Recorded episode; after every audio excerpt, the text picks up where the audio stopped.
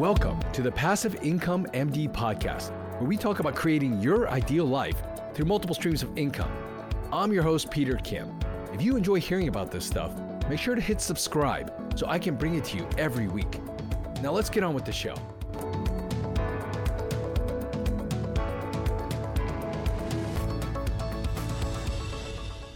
Hey everyone, hope you've had a great week and are staying safe and healthy with your families. This week on the podcast is a little different. We're going to let you in on a live question and answer session that we had on our Facebook group, the Passive Income Docs.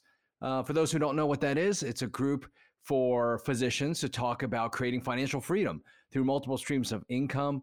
We talk about entrepreneurship, we talk about real estate investing, we talk about life.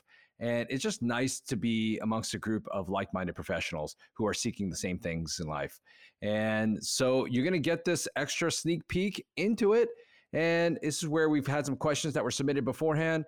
We were taking some questions live. So just know it's a completely live session. And I hope you enjoy. Hello, Passive Income Docs. It's Peter. Hope you've had a fantastic weekend. I know I have. I just spent time with family. It's been great weather out here in Los Angeles. Hope everyone else around the country is safe and healthy. Anyways, recently I've gotten so many questions on various subjects. People are messaging me, which I absolutely love, and they're emailing us, and they're all, especially here on the group, they're they're they're putting up some really amazing questions. I've got questions on life, on passive income, on real estate, on the course, hacks, things like that. And so I thought I would just address them here. I have some questions that people have already asked me that I'm going to answer as we go. Let's start with an easy one here that somebody's been, I got to ask this a couple times. How are you able to balance all these, you know, with a busy life? In essence, they're asking me like what my life hacks are. It's funny because, you know, there are plenty of people out there much busier than I am and just have amazing productive lives. And so I think for me, there are a couple tools that I use or kind of like strategies that I use in terms of a life hack. Number one, I just wake up earlier now. I mean, that's just what I've become. I'm an anesthesiologist, so we're usually there you know, before anybody else in the morning, kind of getting, you know, getting the room ready and that sort of thing. So I'm kind of used to it. But I now wake up like an hour earlier than I need to. And usually I find that time, especially now in the time of COVID when your kids are at home and everybody's at home and you a lot of like maybe don't feel like you have time to yourself, like between either 4:30 to 5:30 or between 5 and 6 before everyone gets up, I find it's completely quiet. The world is quiet outside, everybody's quiet, and that's where I have time to kind of get things done that I need to get done. And so usually I'll spend a little time exercising, you know, start preparing my day, think about what I need to get done. If I have a few moments, I need to get a few things productively done and just have that quiet time. I'll spend that time doing so. And so that to me has been an absolute game changer for people who are wondering how to kind of use up that hour. There are a couple, you know, tools that I've used. I mean, there's a book called The Miracle Morning by Hal Elrod, and I would completely recommend that for anybody who feels a little overwhelmed, like they don't have time, they are not getting things done, especially today, not productive. And they want to know how like an hour to yourself in the morning can absolutely change your life. The Miracle Morning by Hal Elrod is an amazing, amazing tool for that. Yeah, again, I can't recommend that enough. Another thing that I do is like I found that yes, my time is limited and so is yours. You're busy, you know, you have so many things on your plate, family time, work, that sort of thing. And so for me, I've learned to hire and outsource as much as I can. And I've talked about it so much, both on the blog here and that sort of thing. I use virtual assistants and other things like that to really do things that I don't want to do. I mean, even if I can do them, doesn't mean I should.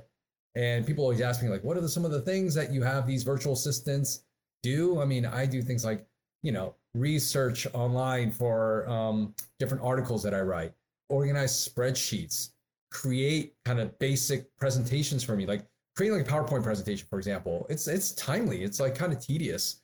And so what I do sometimes is I'll, I'll literally just jot out things on an outline and then give it to my virtual assistant, and they will bring in the images and they'll format it and and that sort of thing. To me, that saves me an hour, two hours, and that's a huge deal. And it's easier sometimes to tweak it after the fact. So I use virtual assistants as much as I can.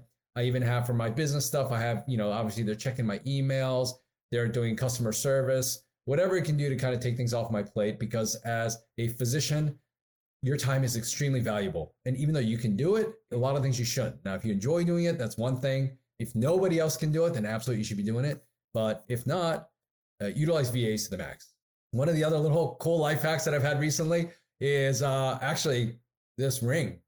I'm married, and this so this is start to actually this new ring kind of replaced my wedding ring that I use, but it's still there. It acts as my wedding ring. It is called the Oura ring, O U R A. And I'm not selling this. I'm not an affiliate for them. I'm not anything. But um, what it does is this little ring here actually measures my heart rate. It actually during your sleep, it measures your sleep, and obviously it's not as good as uh, like polysomnography or something like that. But it's pretty crazy what it can actually track. And it helps you to be more mindful of your sleep. And I found that especially now too, especially with everything going on, some of the stress out there in life, like if your sleep suffers, then it kind of really impacts everything else. And we all know that how you know important it is to sleep well. And so this little tracker is actually, I don't know, it just made me more mindful. And so I found that I start to go to sleep a little earlier and I do that whole waking up thing that I've talked about. And it allows me to, you know, I've stopped eating late at night because it's shown like I, I can show measurable kind of effects of like kind of what I do. If I exercise late at night or if I eat poorly, if I drink too much, whatever, something like that, right? It, it affects in my sleep. And it's so cool to kind of track these things. And if anybody has this, I'd love to hear from you. If anybody tried the Oura Ring, there's also a band called the Whoop that a lot of people use. And those are some of the life hacks I use to try to optimize my life, my sleep, and kind of help me keep my energy up so that I can be super, you know, as productive as possible. Uh, all right, let's keep going. Hey, how you doing? The Oura Ring is great. Cool. I feel like other people have the Oura Ring as well. If you if you use it, let me know. All right. So another question that I got was about like what am I investing in right now? yeah. Uh, this is a kind of an interesting time. And for those, I mean, I know a lot of people right now in the stock market and doing really well. I mean, it's funny if you've heard and you've seen all those reports like Robinhood and all that stuff, the amount of volume that's been going through there. Seems like the stimulus checks are going straight to Robinhood. If anything, you've seen people are buying these stocks and keeping them up. Personally, I do have a little bit of a stock portfolio, you know, that I've put together just for COVID, and that's just kind of for fun. I mean, that's the way I see stocks. I mean, for me, I don't see it as really a uh, a cash flow machine. It doesn't impact my life in that way, but it's almost like gambling for me. I mean, it's like that's what I use it for. I mean, I don't use it as like a retirement strategy or, or this sort of thing. For me, I use real estate for that primarily and some of my businesses. But I'm investing primarily in, yeah, I'm still investing in real estate. I mean, that's it. I just put in an offer two days ago for an apartment building near me. And I think that there's still opportunities out there.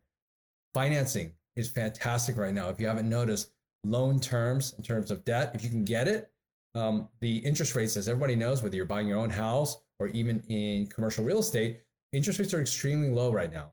And so that does allow for some opportunities for people to get in. They're able to get the financing. They're you know well established. Their credit's good, and these kind of things, and their financial strength it's strong.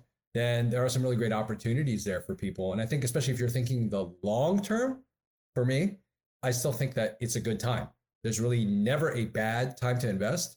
There are just bad deals. And so you just have to weed those out, maybe be a little bit more careful because you can't just rely on the market to bring you up. But there's no doubt that there are still good deals to be had right now. And so I am still investing both actively, meaning that I own my own properties and I'm still uh, buying those as well. And I'm still investing passively as well, meaning investing in other people's deals. Now I'm just being a little bit more cautious and maybe conservative, meaning that I need to make sure the fundamentals are good and that they can withstand another year, year and a half of whatever's going on right now with COVID. I mean, for me, I do see, you know, these stimulus checks run out. You know, is there a potential that there is even more, you know, less payment or in terms of like increased vacancy? Is that possible? Yes. So I think that you have to look out for those things. And those are things to really dive into and kind of ask about when you're looking at some of these deals. And so I'm still doing it. I invested in the last two months, I've invested in two different uh, real estate investments, both passive real estate investments, where they, I invested in some syndications, invested in some properties. For those who don't know what syndications are, they're essentially just pooling of capital to buy a property. Somebody sets up this uh, idea of like, hey, they want to buy this, you know, apartment building. They know they're going to fix it up, and they look for investors to help them buy that property. But they manage everything in terms of the buying, the operating, the management, distributions, and ultimately they go to sell it at somewhere down the line. And you, as an investor, are able to benefit from that by getting, you know, whether it's quarterly, it's probably usually quarterly distributions, cash flow, and then a payment once ever, you know, once the building is sold. And so I still invest in that. One of the other things I'm investing in right now is debt, meaning that you just got to be careful, but meaning that I like to act as the bank. And I've always liked this as well this whole concept of acting as the bank, meaning that you use the hard-earned capital that you have worked for, you know, as a physician, you work for it, and then what do you do with that money? You want to put it to work, right? You want to put it to work, and that's actually truly what passive income is: taking your income or whatever that is, letting it work while you're not putting the time in. And so, I love to do that, especially invest in debt, because I know that somebody else is taking that capital, is paying me interest, and then at the end of the day, they have to pay me my capital back whenever that loan term is up. Now you have to obviously you know how to do your due diligence for these type of deals. There are, you know, are they reputable borrowers? Is there any sort of collateral? You know, when it comes to real estate and real estate debt, the cool thing is they have there's the actual property that is um, actually the collateral. So if something happens, they don't pay you back the term, uh, then you have that. Uh, you can foreclose on them and, and take that property. You know, take that property. So it's worth something. And I think that most of us know that whole concept because we, a lot of us have probably purchased our own homes. And we also know that, yes, we think we're the owners of those homes, but at the end of the day, truly the bank is the owners of those homes right now. Because let's just say you stop paying, what's going to happen? The bank will be able to take it and foreclose on you and take that property. And so, in this situation, when you're investing in debt, you're on the other side of that, which is really cool. And I love making my, you know, letting my money work that way. There's also not only real estate debt, there's also something called personal debt, where you can invest in some people need to, need to take out these personal loans. Probably many of you, actually, as physicians, have taken out these personal loans. Besides student loans, some of you maybe have taken out practice loans, or maybe there's a transition time when you first became an attending and you needed to move and to do all these things. And so you needed that loan. And there's some companies, you probably get letters about them all the time. I get them. Some people have been able to take out personal loans for a short period of time. Uh, I think there are opportunities on the other side of that. As investors, there are people who need those personal loans. And if they're good quality borrowers, like physicians, high income professionals, I think there's an opportunity to get your money working for you. In fact, that's how a company like, for example, SoFi, you might have heard of SoFi. Uh, I remember looking at SoFi early on, and I think the what they did is I thought it was for MBAs, MBAs only. So you need to be a graduate of a certain school and they were lending to people of a certain school because they thought that was a certain level of qualification. Well, there are opportunities to do that uh, for high income professionals, actually for physicians as well. And some of these things, um, it's, it's one of the things I'm investing as well. And so there, there's a lot to be excited about. I mean, even in real estate, the recent interview that I had with, if you guys haven't seen it, in the CrowdStreet with Brent uh, Higoki, we talked about what sectors are doing well, what sectors are not doing well. And everyone thinks that real estate is just this big umbrella, real estate's going down, you know, that sort of thing. But just like anything today, there are businesses, you hear about it all out there. Businesses are doing poorly, but there are some businesses that are crushing it right now. And it just depends on how they're positioned, how they're set up, how they pivot during this time. And in real estate, it's the same thing. There are some things in real estate that are doing absolutely well and actually are well positioned for the future. And so you just have to know what those things are, look out for that, and so I still think there are plenty of opportunities. And we also know, I mean, here's my take. I think that we, you know, cycles are cycles. Yeah, I think that happens in real estate, stock market, whatever that is. And we've been kind of like the benefits of this unprecedented run in both real estate as well as stocks.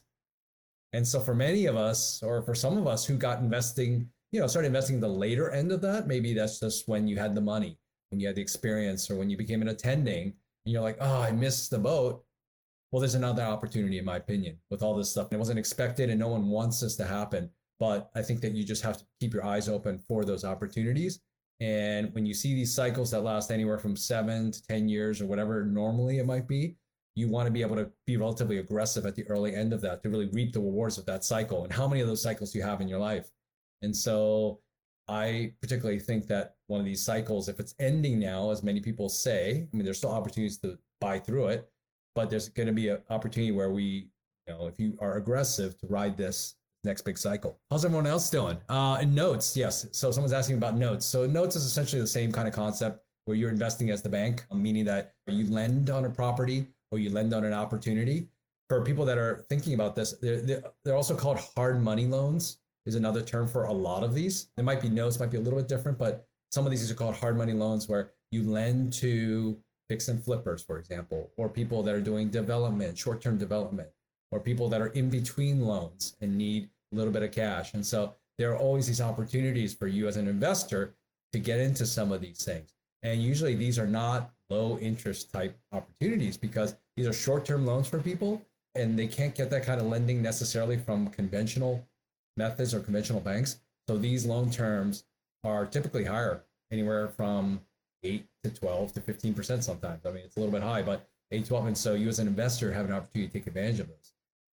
Let's keep going. Does anybody have any questions, by the way? If you have questions, go ahead and put them in there. This is an Ask Me Anything session. So I'm just giving you my time. We're having fun here. I'm drinking some some Starbucks here.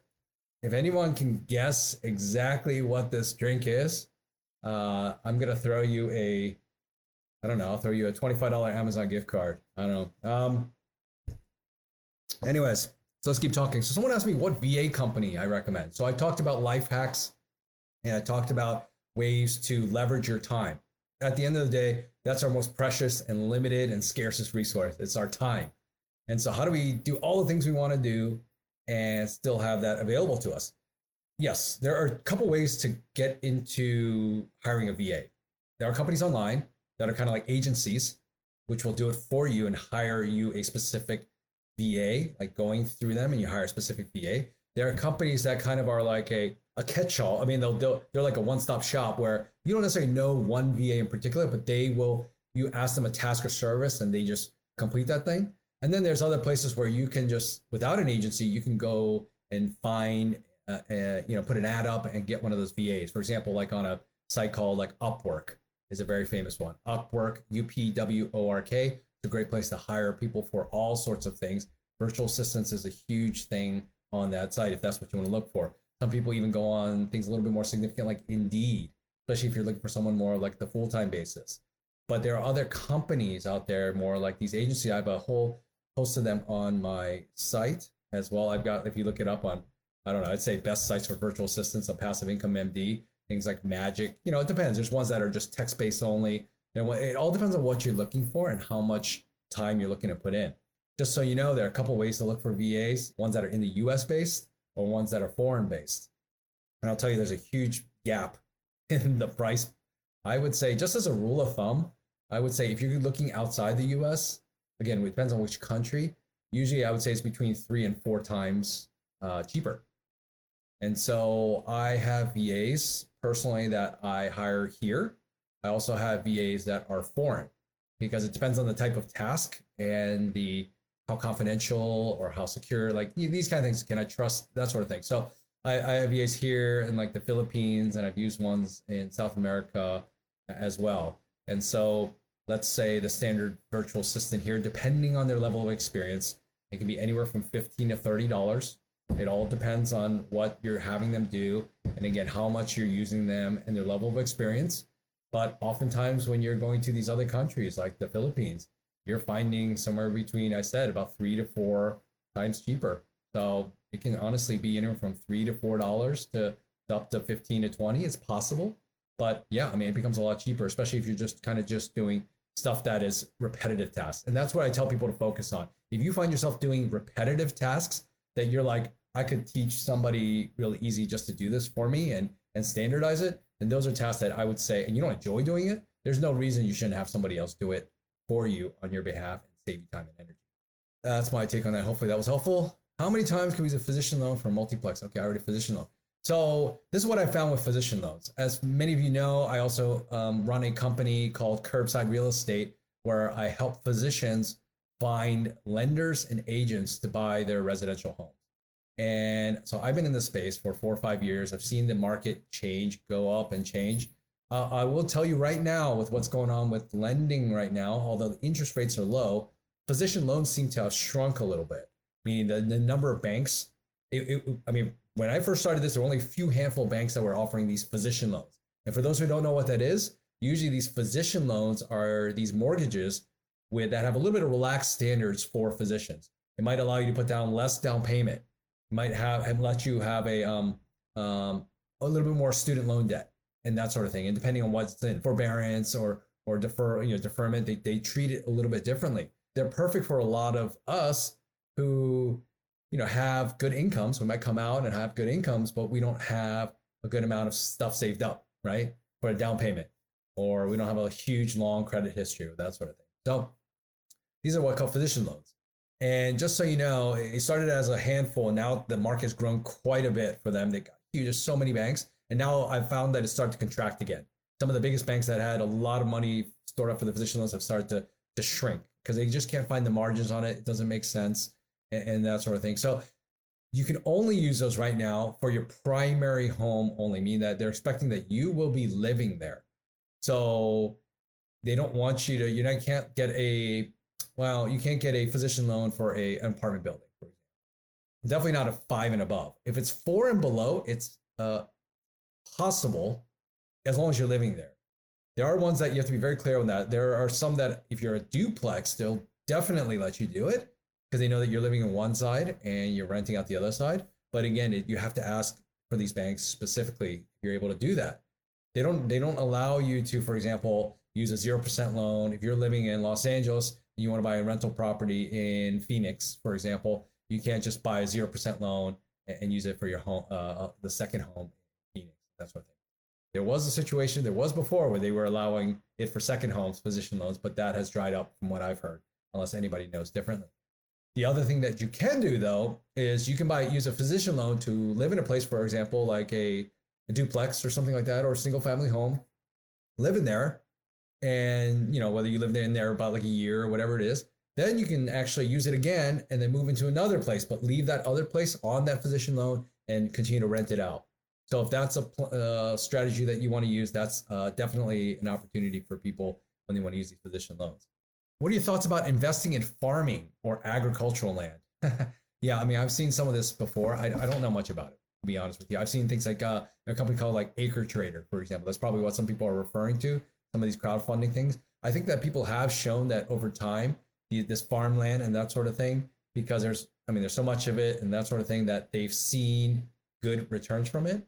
And there are probably, if I were going to do it, I would probably do it using one of these platforms that has the whole system set up for it, that has, you know, especially if something goes wrong, that they can step in there and make sure it gets taken care of for like non-payment, these kind of things.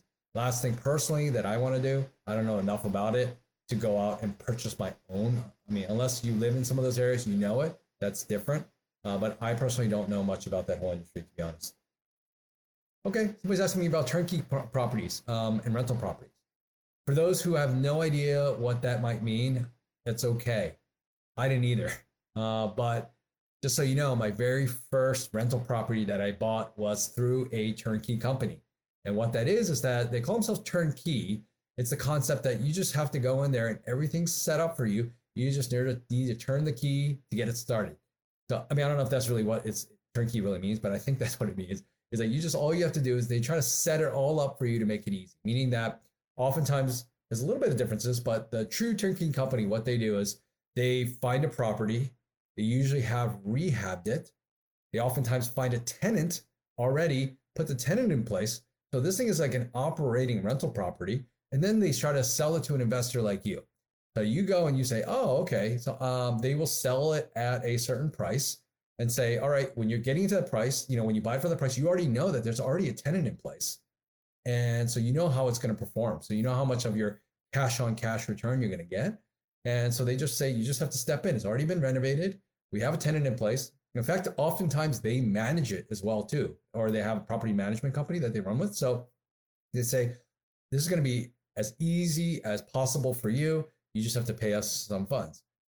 Now, the downside of that, just so you know, it's ease of use, but you're paying a little bit extra for that service and that convenience. And sometimes maybe you're getting upcharged a little bit on the sale because maybe they rehabbed it at this cost, but they're selling to you for this amount and that sort of thing. So maybe you're not getting as much value as for your money. But for a lot of people who are trying to get into the game and they don't maybe have the resources, the network, the team, it's not necessarily a bad thing. And I know some people who have bought turnkey properties and done quite well. For some people, especially starting at the beginning of the game, that might be something that allows them to kind of step in with a little bit of ease to feel like somebody else has kind of already built out the system. So the key is to understand how good is this company? How reputable are they? What is their track record? Do you know other people that have invested with them? How do they take care of their investors? Is there great communication? What if something goes wrong? Who's going to deal with it? and that sort of thing. At the end of the day, you own that property. So it's not somebody else. You own the property. And so you can fire them as a property manager. You can do all these things once you buy in. But I still think turnkey is a great option for people. And for me, whenever I say, look, if if if that's what it takes for you to get in in terms of real estate investing, get it comfortable with it, then I'm all for it. And that's what I did when I started investing. I've I've since sold that property, but I thought that was an amazing first step for me because it got me comfortable with the whole uh, rental property um, process, buy, purchasing process, and then ultimately I ended up buying an apartment building. So it, it's amazing how one thing leads to the next. So if somebody's interested in it, look at it, weigh your options. Uh, I think I think it's actually a good one for for many people. Is that Texas Turnkey? No, uh, that was not the company that I used. The the company that I used at that time was called HomeUnion, which has since a little bit changed their model. Uh, but there are some other turnkey companies out there. One of the ones that I've uh, gotten to know pretty well is a company called Memphis Invest. They're a long-standing history. They're great. Some people may have used them. They uh, invest mostly in the Memphis, Dallas, Texas. They've kind of gone all over the place now, but they're a long-standing company that has a great track record, and they focus on education. And you know, if there are people that come to me and talk, hey, I want to do turnkey, I say give them a look, and I, I think it's uh, it's worth looking at. Self storage. Yeah. Um, I think self storage is an interesting field. I mean, I think there's definitely room for that. As we know, we're all running out of space, and people are, are hoarders. I mean, uh, uh, that's just our, who we are, and we run out of space in our own apartments, and and we put these things in storage. At some point, I don't know where the market is now today. I think in certain areas it's kind of saturated, but sure. I mean, there are people who do this really, really well. And personally, I have not invested in it, but it doesn't mean I'm opposed to it. I try to here's the thing for me.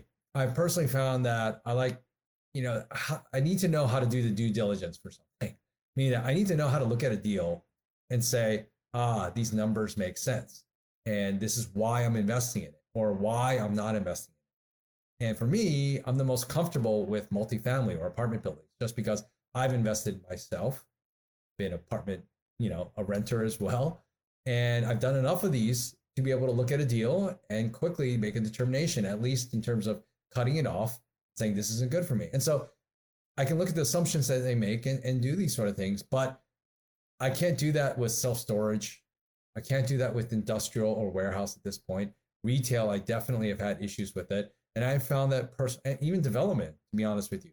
So I found that when I kind of stepped outside of it, I haven't done quite well. Doesn't mean I can't do well in the future. I just have to be willing to put a little bit more time commitment to uh, learning how to do those things things quite well. So that's about that. But just so you know, I mean, this whole thing about doing the proper due diligence is a thing I am super passionate about. I have not, when I started investing, and I tell the story all the time, I had no idea what I was doing. And that's a totally normal thing. If that's you, totally normal. Because who knows? I mean, your first deal, like just like doing your first IV, doing your first, you know, first rotation in the hospital, you're not expected to know anything. I mean, you know the book knowledge, but like the practical stuff. And so, how can you get better at it? You've got to do it again and again and again, spend time, and unfortunately, make some mistakes, but that's how you get better. And you get better with practice. The same thing happens with real estate investing or entrepreneurship or business or these kind of things. As physicians, we're not taught this stuff, obviously, in college or med school or that sort of thing. But to be honest with you, it's not all that difficult. I will tell you the stuff we've learned, the stuff we've been through is way more complicated come on, we're dealing with life or death situations, people like, you know, that sort of thing. We're, you know, we're not dealing with necessarily, you know, what they're doing in real estate is primarily just, it's primarily just math. It's simple math for the most part. There are some people factors and things like that, but a lot of it comes down to math and assumptions. And so it's just a matter of sitting down and learning about it, investing, learning about it, and, and doing that sort of thing. And that's what a lot of this whole journey is about. And so, yeah, that's what I tell people. It's not that complicated. And so get into it and, you know, whatever we can do. I mean, we're providing all sorts of resources to try to help people, whether it's like, you know, resources for some of these uh, companies and that sort of thing. We're also providing, you know, stuff online for my blog, podcast, the Facebook group here. And hopefully that's providing a lot of value for you and that's helping you along your journey. We also have that course um, right now, Passive Real Estate Academy, that it's actually on sale right now until actually tonight. So for to help people really learn how to invest in these passive real estate investments, how to do the due diligence, spend years, what I did, instead of spending years learning about it, to really condense that really down into four weeks and really avoid help, you know, making a lot of mistakes and having community to help you along the way. That is the absolute goal with this course. But otherwise, I'm still trying to provide, even if you join that course or not, still provide amazing content and uh, that sort of thing on the blog, podcast, and I hope you've gotten a lot out of that. Yeah, if you have any questions about the course, uh, I'm down because I think a lot of people have sent me personal questions about that, and I've tried to answer as many of those as possible. Everything is fair game right now. Uh, I'm talking about for those who are just tuning in, life hacks, passive income streams. I'm talking about uh, whatever it is, um, the future of uh, passive income, MD, that sort of thing. Whatever you guys want to talk about. Okay, so are you buying in LA? That's a good question. Actually, the property that I just put an offer down is a property in Los Angeles. Now, you just have to realize whenever you invest in a certain area, they have their own characteristics. Some people, you know, high income areas, some people really, really try to avoid because there isn't a lot of cash flow. And so that is one of the most important things when you invest in real estate. I tell people cash flow is the most important thing. And that's why I love real estate because it provides you that monthly check because let's face it, that's how we live our lives on that monthly check. Our expenses are on a monthly basis, right? When we do our credit card bills, when we do our mortgage, when we do pay your probably, well, kids' school tuition might be every semester or whatever that might be. But for the most part, everything's on a monthly basis. Your groceries, what you pay for help around your house, whether it's a nanny or that sort of thing. Yeah, you're paying everybody pretty much on a monthly basis. So it matters how much you're getting in your pocket on a monthly basis. And for all those in medicine, you're probably getting on a monthly, you know, through insurance or your salary. Maybe it's every two weeks for some of you. But in real estate, it's that's the way it's set up. It's set up to basically pay you on a monthly basis. And so depending on how much you get from your real estate and your passive income, you can really drop off like your clinical time if you wanted to. Let it replace your clinical time. Because again, it's all about just having enough money to pay your expenses and live that good life that you want. So I'm looking for cash flow all the time. When I'm investing in high income, like high cost of living areas, for example, Los Angeles, you know, some people invest in the Bay Area, you have to actually think a little bit differently and you have to understand where the value is. Now, for those places, you have to end up putting a definitely, you can still get cash flow. You just have to put in a higher down payment. So your financing and your mortgage and your debt is lower. But the good thing about in some of these areas is that if you find the right type of properties, you know, that your cash flow, hopefully your rental income can, can increase. But also you can really benefit from what's known as appreciation. And what appreciation is for those who might not know, that's just the increase in value over time of that property. Um, you know, I, I would find that probably in LA versus some of the areas where other people live in the Midwest, certain areas here are, are increasing at a, at a higher rate uh, than probably there. Or even if they're increasing at the same rate, they're already starting at a higher level. So when people hear about the housing prices here, they're they're shocked. But a lot of wealth is created in this whole appreciation. And for me, when I look to invest here in these high cost of living areas, my goal is to find that appreciation and find places where I can actually force that appreciation. Meaning that you want to find properties that maybe aren't operating at the best level that they can operate.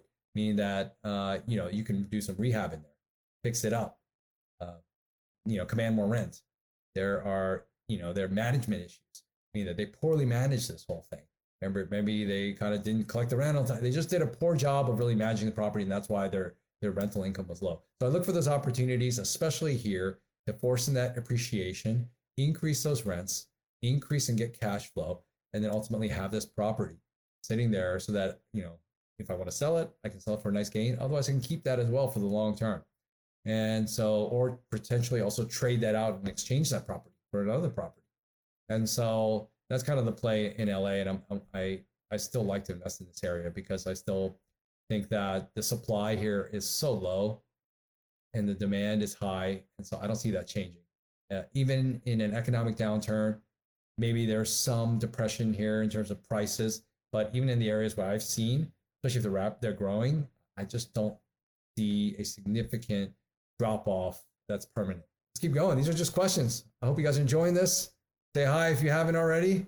And um, love to hear what you guys are up to. I just mentioned that one of the new things I got was a Peloton. So I don't know if that's um, just wondering what you guys are doing. Who out there owns a Peloton? And found out people are super passionate about this thing. People love it.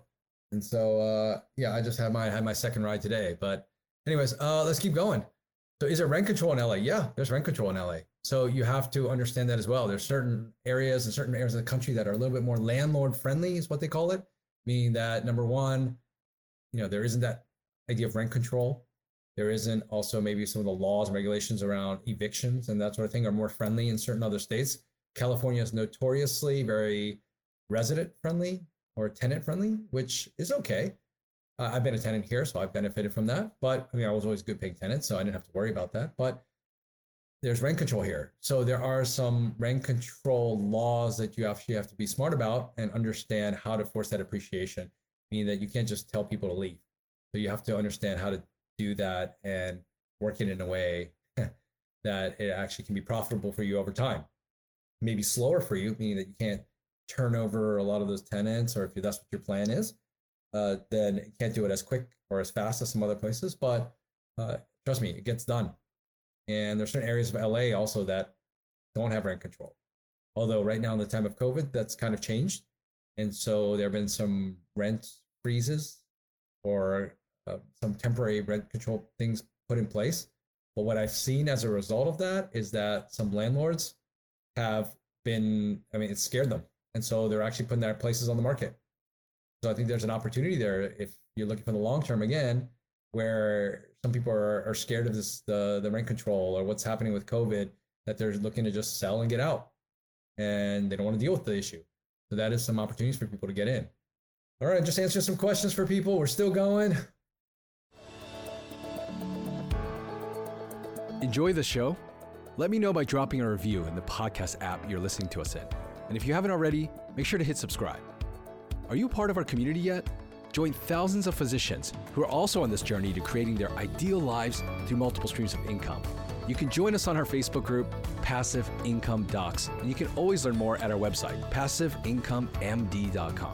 Thanks again for allowing me to be a part of your journey. See you next time.